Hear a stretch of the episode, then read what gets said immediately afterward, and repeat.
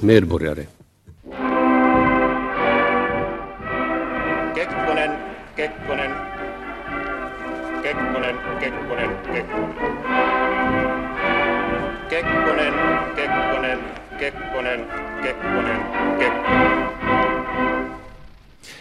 Hjärtligt välkomna till Kekkonen och jag. Mitt namn är Viktor Granö och med mig i studion har jag historikern från Åbo Akademi, Hanna Lindberg. Välkommen. Tack. Kekkonen och kvinnorna har vi satt som rubrik för dagens avsnitt. Varför är det här rubriken det jag tänker på, Hanna? Som säkert de flesta andra, så det som man ju först tänker på är Kekkonen som kvinnokar och hans påstådda kvinnoaffärer. Men att det som jag tror att vi kommer att se idag när vi hör på de här storyna, så finns det en mer mångfacetterad bild av Kekkonen och kvinnorna. Och speciellt om man börjar lite studera närmare den här saken och synen som Kekkonen kunde ha haft på frågor om jämställdhet, så tror jag att vi får en lite överraskande bild. Mm. Tre berättelser kommer vi att höra idag, och vi kör rakt igång med den första. Det här är ett litet minne av Svante Sandström som under förra hälften av 60-talet såg Kekkonen av han i en dag i södra Helsingfors. Jag gick ju då i folkskolan och var en sån här liten parvel. Då var jag nog mera intresserad av fotbollen än kvinnor. Men det var kanske ett sånt här vaknande intresse, det här med kvinnor. Så att man tittar nog på sådana här bilder då, som fanns i skyltfönster. Så på det viset så visste jag vem Tabels Leor var. Och hon var ofta på första sidan i olika sådana tidningar med färgbilder och ofta ganska lättklädd och dessutom. Men som sagt, så fotbollen var det som allting kretsade kring. Och jag måste ju säga nog nu att 1961 så var ett sådant år man kommer ihåg. För att jag spelade själv med i IFKs juniorer som i fotis. Och 1961 då när jag började i folkis, då tog de ju sitt sista guld som de har tagit. Men ja, vi var ute och spelade fotis, och en av mina bästa kompisar som jag har haft ända sedan vi var i barnkrubbar tillsammans med den här Gunnar Åström. Han är ett år yngre än jag. Vi hade varit och spelat fotboll då i parken utanför Halsgatan där som vi bodde båda. Han bodde i nummer 7 på Halsgatan och jag nummer 9. Och där fanns en sån där park där alldeles rakt utanför och som passade bra för fotboll. Och vi var just på väg hem och hade gått över gatan, så att vi stod där på trottoaren och skulle just säga hej åt varandra när vi såg då en bil som la till, en skinande stor svart bil med det där finska flaggan. Och ja, vi fäste oss ju genast vid att det var den där vapnet där i korset, så att vi visste att det var någon betydande person som satt där. Och den stannade och chauffören så gick runt och öppnade dörren för då den som satt där inne, och genast han steg ut så kände vi ju då igen Kekkonen, att det var vår president. Och vi gjorde ju vakt genast med Gunnar och och honör samtidigt, och det slog ihop klackarna där, och Gunnar då med fotisen under armen och och han hade ju så mycket humor att när han såg att vi hälsade på honom på det viset, så förde han också upp handen till att gjorde honör åt oss också. Och samtidigt så skrockade han lite, skrattade liksom för sig själv när han gick in i den dörren som fanns där. Det var samma hus där som Gunnar bodde, men inte samma trappa. Och när jag kom hem så berättade jag, det var en stor sak att se Kekkonen livslevande alldeles några meter ifrån sig och . Och då utbrast ju pappa genast att när han hörde vart han hade gått, Kekkonen, att där bor ju den här Tabels Leor. Och jag förstod nu inte riktigt varför han skulle träffa just henne, men att när jag blev äldre och förstod mig på flickor lite mer, så gick det liksom upp för mig efter efteråt, att vad som kanske skedde där i den trappan. Ja, så här mindes Svante Sandström. Vad väcker den här lilla berättelsen för tankar hos dig, Hanna?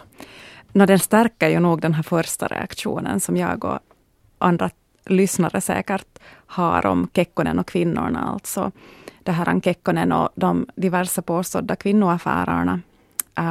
Samtidigt som ju då hans fru Sylvie står så här stark vid hans sida. Men det som ändå på något vis gör mig det här väldigt så här förundrad om man ser från dagens synvinkel är det att Kekkonen tydligen då kunde liksom glida in i sin svarta bil med finska flaggan och sin chaufför till den här påstådda flickvännen och göra honör till de här små pojkarna utan att det skapar något desto större rubriker. Det är på det viset intressant att reflektera över just det här, hur medieklimatet har förändrats så radikalt från Kekkonens tider, att just de mäktigaste männen och för den delen också kanske kvinnorna under den här tiden så kunde leva ett sånt här privatliv som skulle ha varit så här snaskigt för dagens kvällspress utan att det desto mera rapporterade. Så det var ju inte, trots att det här kanske blir tydligast med Kekkonen, så var det inte här endast någonting som det här berörde Kekkonen, utan det här har också andra personer vittnat om. Så att det visar på det viset just om hur media har förändrats. Mm. Men samtidigt så var det här ju uppenbart ett perspektiv som den vanliga finländaren var medveten om att Kekkonen eventuellt hade sådana kvinnoaffärer. Och det var ju knappast första gången som det hade slagit den här Svantes pappa. Att han hade uppenbarligen hört om att Kekkonen eventuellt har någon slags affär med den här Tabels Leor. Så helt utanför medierapporteringen var ju inte de här affärerna, utan kanske snarare så att det inte var ett så stort prestigeproblem då för Kekkonen att eventuellt ha en läskarinna.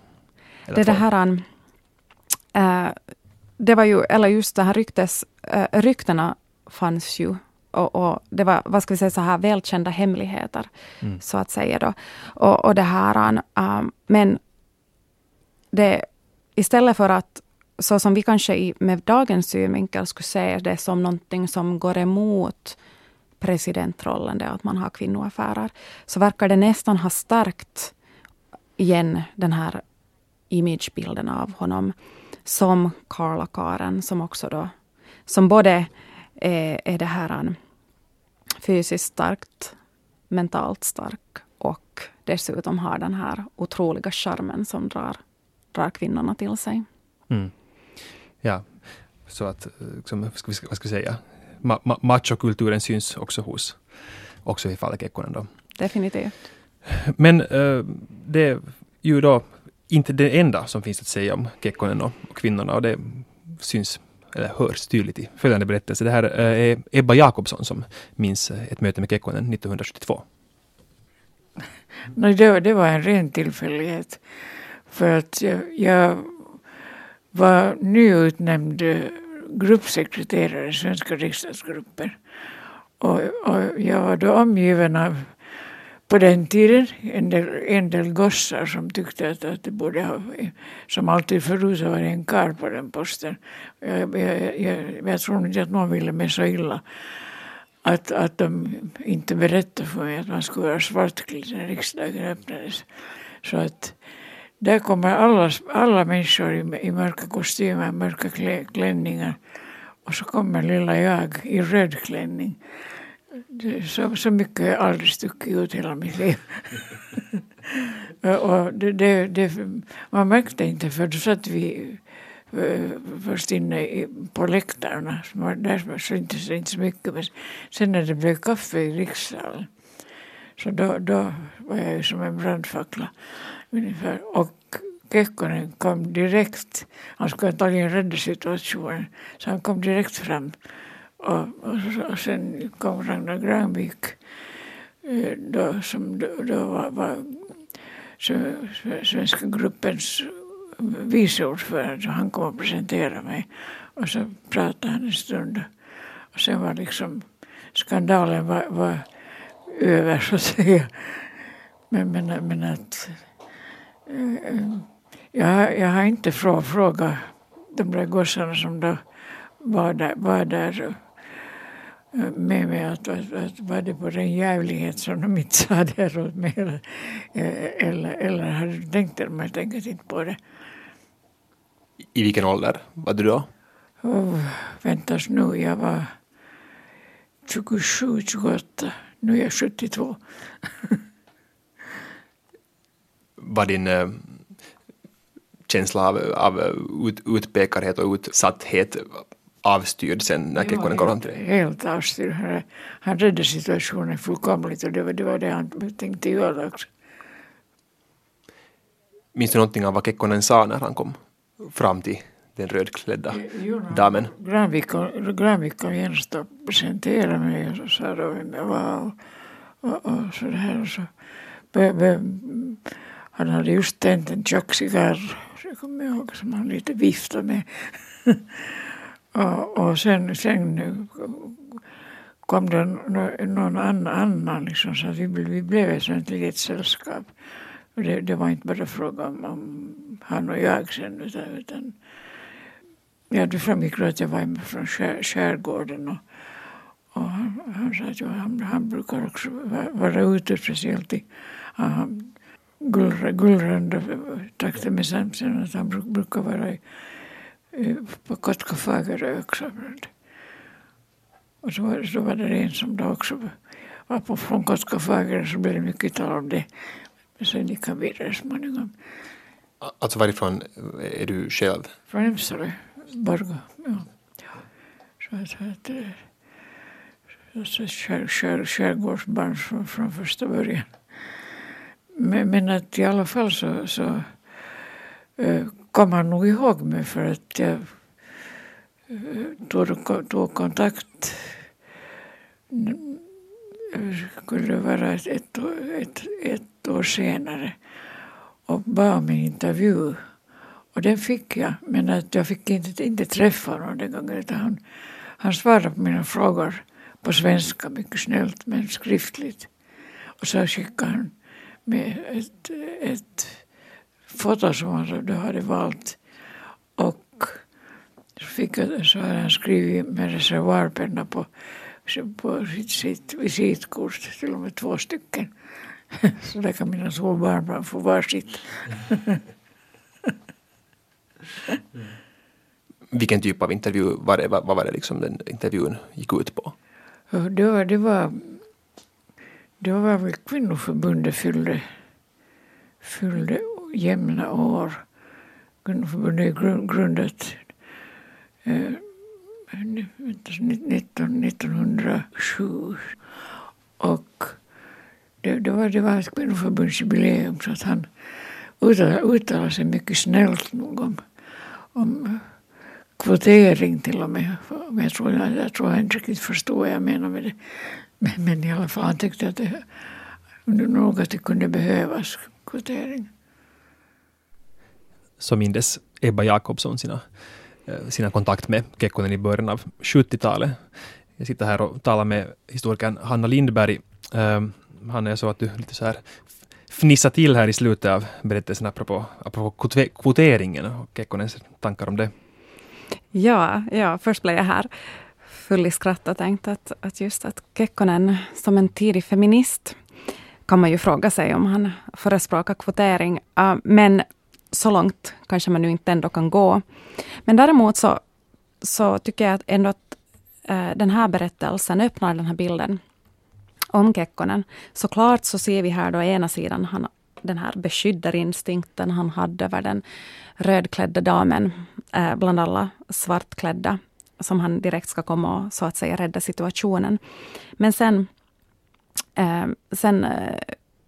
det som kommer fram här på slutet om att vad han skriver om det här kvinnoförbundet och det här kvinnor i politiken, så får mig att tänka på just vad andra politiker har berättat om Kekkonen, och då kvinnliga politiker. Till exempel Den socialdemokratiska ministern Pirkko Työläjärvi har berättat att Kekkonen år 1979 så erbjöd henne statsministerposten. Mm. Okay. Men hon då tackade nej till på grund av att hon inte ansåg att hon var redo för den uppgiften. Men att det här kan man då tolka som att han hade kanske då progressiva tankar om kvinnor på en sån här viktig post. Sen så har det i andra sammanhang lyfts fram att Kekkonen understödde jämställdhet och att han var kritisk till de områdena i Finland som fortfarande var ojämställda. Mm.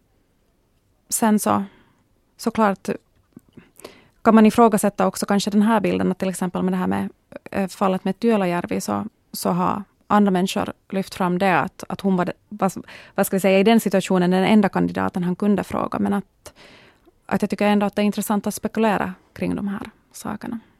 Ja, någon annan tidigare hade kunnat uppfatta att ifall hon är den enda kandidaten så finns det ingen kandidat, eftersom ju en kvinna inte kan bli statsminister. Ja. Så tänkte uppenbarligen Kekkonen då inte i det fallet. Nej. Men att också om nu, som Ebba Jakobsson själv sa i intervjun, att hon nu inte vet om Kekkonen riktigt visste vad kvotering betydde, så kan man ändå tänka sig att han här hade någon slags öppenhet för sådana, åtminstone var öppen för att lyssna på radikala idéer. Ja, det här han i alla fall så, om han nu förstod någonting av grundtanken här i det, så förstod han väl att kvotering innebar det att mäns och kvinnors lika möjligheter i arbetslivet, i det politiska livet till exempel. Och då måste han ha varit understött den här tanken. Vi går vidare till nästa berättelse.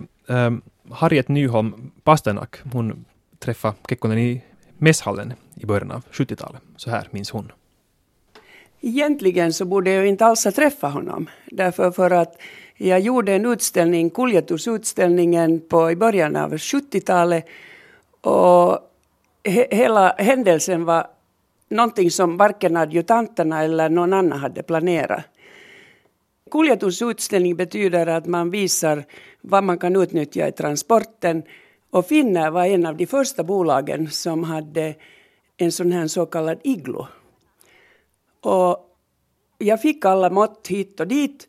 Men jag tyckte att iglon ska vara en sån att du har en känsla av att dina saker aldrig har lämnat någon plats eller rest. Utan blir behandlade så som man är behandlad hemma.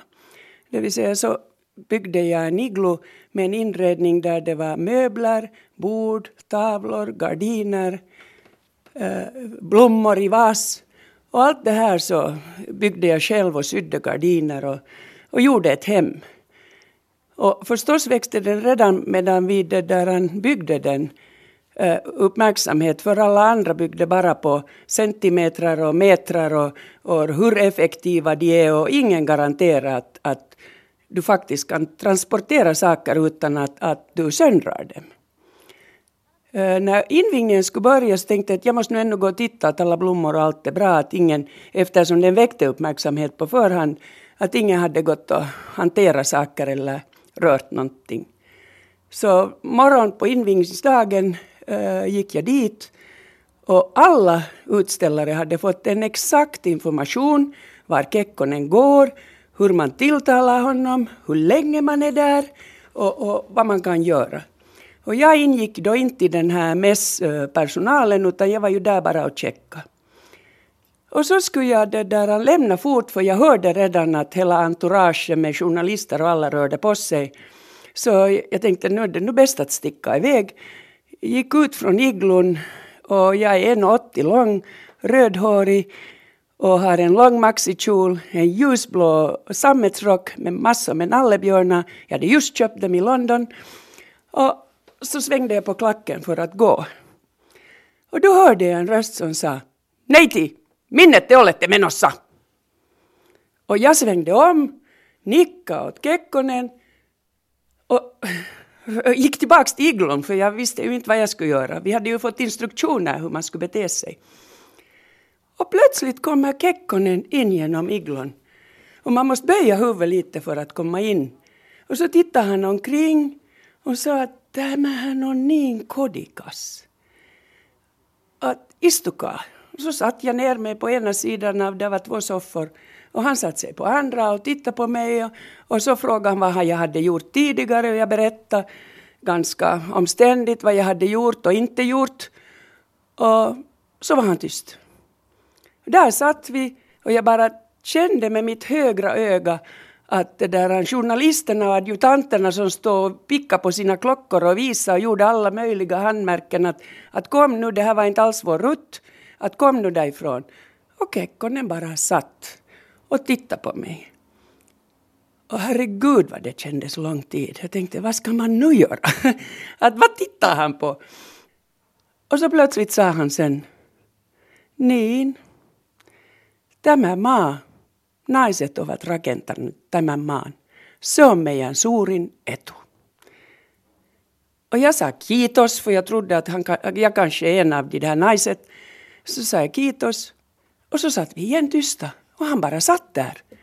Jag tänkte, har han fått hjärtslag eller vad är det? Varför vill han inte gå någonstans? Och plötsligt steg han upp. Tog mig i hand. Och sa kiitoksia paljon. Ihan kun olisin ollut kotona. Och så gick han. Jag försvann fort därifrån och sprang till huvudkontoret Finnars huvudkontor som då var på Mannerheimvägen. Och det där, telefoncentralen är den första närmast när man kom in i huset. Och alla ropade, Harriet, mitä sä olet tehnyt? Sehän tuli sinne meidän näyttelyyn. Och efter det, fast det hade varit så mycket diskussioner om att en kvinna kan inte göra tekniska utställningar. Så efter det har jag gjort både för Ermek i Zürich och Frankfurt och München. Jag var överallt. Jag var alltid den enda kvinnan som gjorde utställningen. Men det var säkert Kekkonens tycke som gjorde att jag fick göra sånt som man inte hade tänkt att en kvinna ska göra. Ja, så mindes Harriet Nyholm-Pasternak hur hennes karriär som dekoratör tog ytterligare fart tack vare Kekkonens uppskattning av hennes iglo. När han satt där i iglon sa han att ja, det här landet har byggts upp av kvinnor och det är vår stora fördel. Vad tror du, Hanna, att Kekkonen tänkte här? Det här är verkligen en av mina favoriter bland de här berättelserna. Jag tycker att den är fantastisk. Och just speciellt då det här som du just läste upp att han sa om att kvinnor har byggt upp landet. Och det, just när man hör den här så är det ju som att det är inte någonting inövat som han säger då för en reporter som han vet att kommer att spridas vidare, utan någonting som han säger helt som privatperson och nästan lite så här i förbifarten. Och vad han kan ha menat med det här så kan man ju bara spekulera, men jag tror att säkert så delvis tänker han kanske på sin egen bakgrund när han säger just att han sitter där och tänker på det här liksom hemtrevlighet och hemme. Det sägs att både hans fru Sylvie och hans mor Emilia Kekkonen som var mycket starka kvinnor. Men också på de kvinnorna som säkert har omgivit honom redan från hans det här barndom framåt. Till exempel i Finland så som alla känner till så infördes kvinnlig rösträtt först i Europa och att en ganska stor del av de första ledamöterna så det här eller kvinnor utgjorde en ganska stor del av de första ledamöterna i den första landtagen som röstades då efter det. Och så han tänker kanske då på just de här kvinnorna som helt konkret har varit och utfört politik. Och på det viset byggt upp landet. Men säkert också på det här de arbetande kvinnorna. Och de med arbetande menar jag både på landsbygden, i städerna och både i jordbruk och i fabriker. Någonting som också idag lyfts fram som en källa till så här nationell stolthet är det att kvinnor i Finland har alltid arbetat. Det har varit en självklarhet. Speciellt i jordbruket där kvinnor och män har arbetat sida vid sida ute på åkrarna. Men också i fabrikerna där man har sett då att under 1900-talet så har Finland haft en mycket högre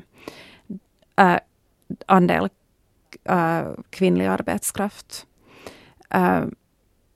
Och det här på det viset så om vi då under den här tiden lever i början av 70-talet så är det ju en tid när den formella arbetsmarknaden öppnar sig för kvinnor och det här. Vi ser också här att det här Finland aldrig går in i det här hemmafruidealet som många andra västerländska länder gör, utan vi går på en generation från det här jordbruket in i olika yrken. Mm. Så jag skulle tro att det är de här sakerna som Kekkonen tänker på. Det som jag också tycker är slående i den här Harriet Nyholm-Pasternaks berättelse är hur Kekkonens, hur han tar plats, hur han säger att här har allting planerats minut för minut enligt ett väldigt klart schema, och Kekkonen visar att nej, jag gör som jag vill och nu vill jag sitta här. Nu vill jag sitta här, jag tänker inte göra någonting, jag tänker sitta här och titta och växla några ord med det här, med Harriet Nyholm-Pasternak. En sån här, ska vi säga, det finns en viss självtillräcklighet i det som, jag vet inte, det tycker jag är slående. Mm. Men vad tror du, så här avslutningsvis, har Kekkonen haft en stor betydelse för utvecklingen av jämställdhet i Finland? Så långt skulle jag nog inte